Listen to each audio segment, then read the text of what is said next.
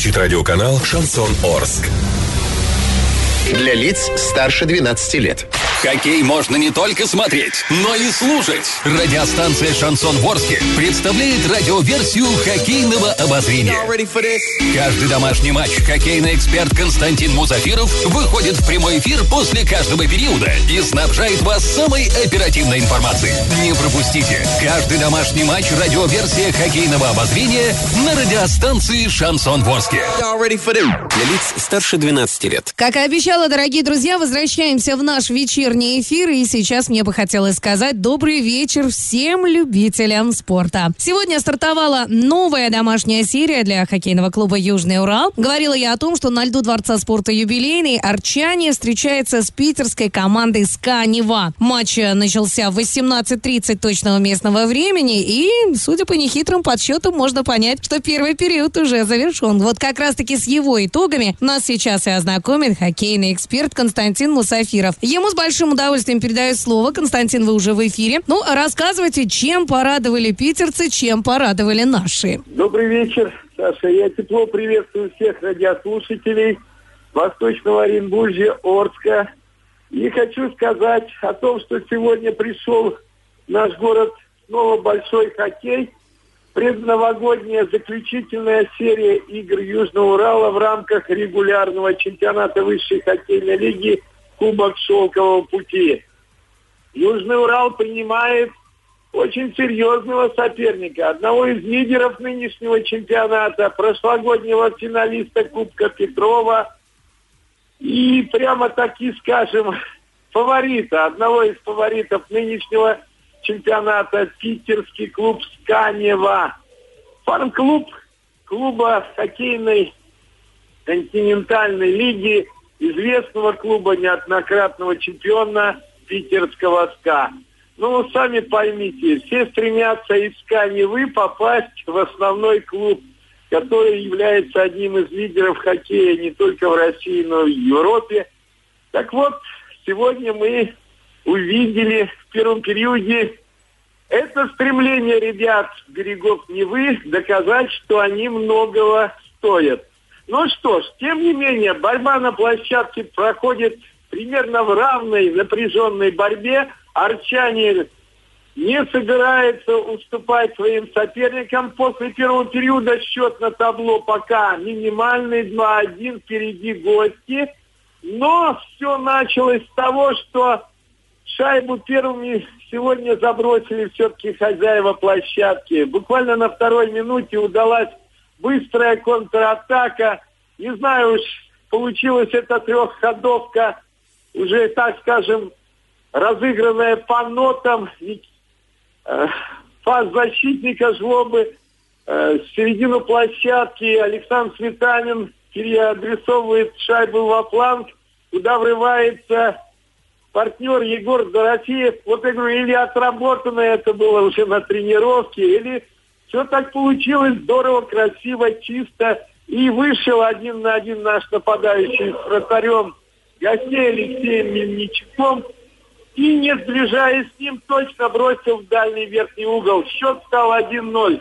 Вот так сразу наши хоккеисты показали свой, свое стремление сегодня побеждать. Затем хоккей пошел на высоких скоростях, со взаимными атаками, но где-то, может быть, в первой половине периода чаще гостили в зоне Южного Урала все-таки гости.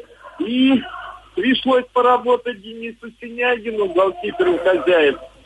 Несколько раз он уверенно сыграл, а вот в двух эпизодах не скажу, что ошибся, но все-таки, мне кажется, и в первом, во втором случае он мог все-таки парировать шайбы после того, как на шестой минуте после броска от синей линии шайбу подправил Данила Квартальнов, нападающий гостей. Она как-то порхнула вверх после того, как ее отразил наш голкипер, и все-таки юркнула в сердце. В общем, немножко обидно. Через две минуты гости выходят вперед. Это уже защитник Георгий Солянников подключился к атаке и замкнул передачу с фланга в ближний угол. Шайба прошла, куда уже смещался наш голкипер, но не успел положить щиток на лед, и она предательски проскользила в ближний угол. Вот так счет стал 2-1 в пользу хоккеистов Невы. Но, тем не менее, в дальнейшем игра протекала, повторяю, в равной борьбе. Более того, если бы хоккеисты Южного Урала забросили примерно ну, на четвертой минуте вторую шайбу, а ведь такой шанс им предоставился, уже когда вели они в счете 1-0, э, была быстрая контратака организована, выход 2 в 1 и не замкнул наш форвард диагональную передачу партнера. Если бы счет стал 2-0, наверное, бы и вряд ли бы питерцы отыграли эти шайбы в первом периоде. Но хоккей Хоккей вид спорта динамичный, события меняются, можно сказать, не только ежеминутно, а скорее всего ежесекундно, поэтому вся борьба впереди в нашем матче. Я думаю, что сегодня Южный Урал при активной поддержке многочисленных поклонников хоккея, которые заполнили дворец спорта юбилейный, постарается во втором периоде все-таки еще не один раз, надеюсь, огорчить ворота одного из лидеров нынешнего чемпионата. Хочу отметить, что вот прям подо мной буквально находится большая группа юноармейцев. Они находятся уже, наверное, во второй или в третий раз. Я думаю, они вносят свою поддержку Южного Урала, потому что э, они очень активно болеют. Даже сейчас эпизоды и первую фанатку, и вторую фанатский сектор перекрикивают и активно поддерживают Южный Урал в программе. Вот видите, как получается. Юнармейцы Торска сегодня болеют, естественно, за своих земляков, хотя на площадке находится из Санкт-Петербурга. Но будем желать, чтобы также активно ребята поддерживали орских хоккеистов и в дальнейшем. Вся информация, Саша, напомню, что после первого периода в матче Южный Урал-Орск Канева Санкт-Петербург счет 2-1 в пользу хоккеистов с директивой.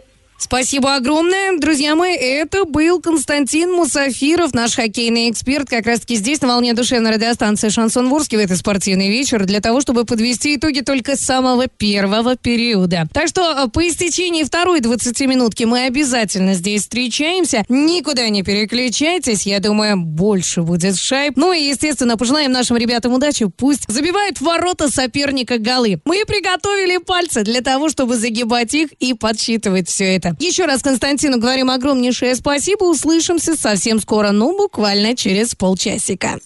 Радио «Шансон». СМИ зарегистрировано Роскомнадзором. Свидетельство о регистрации Л номер ФС 77 68 373 от 30 декабря 2016 года. Для лиц старше 12 лет.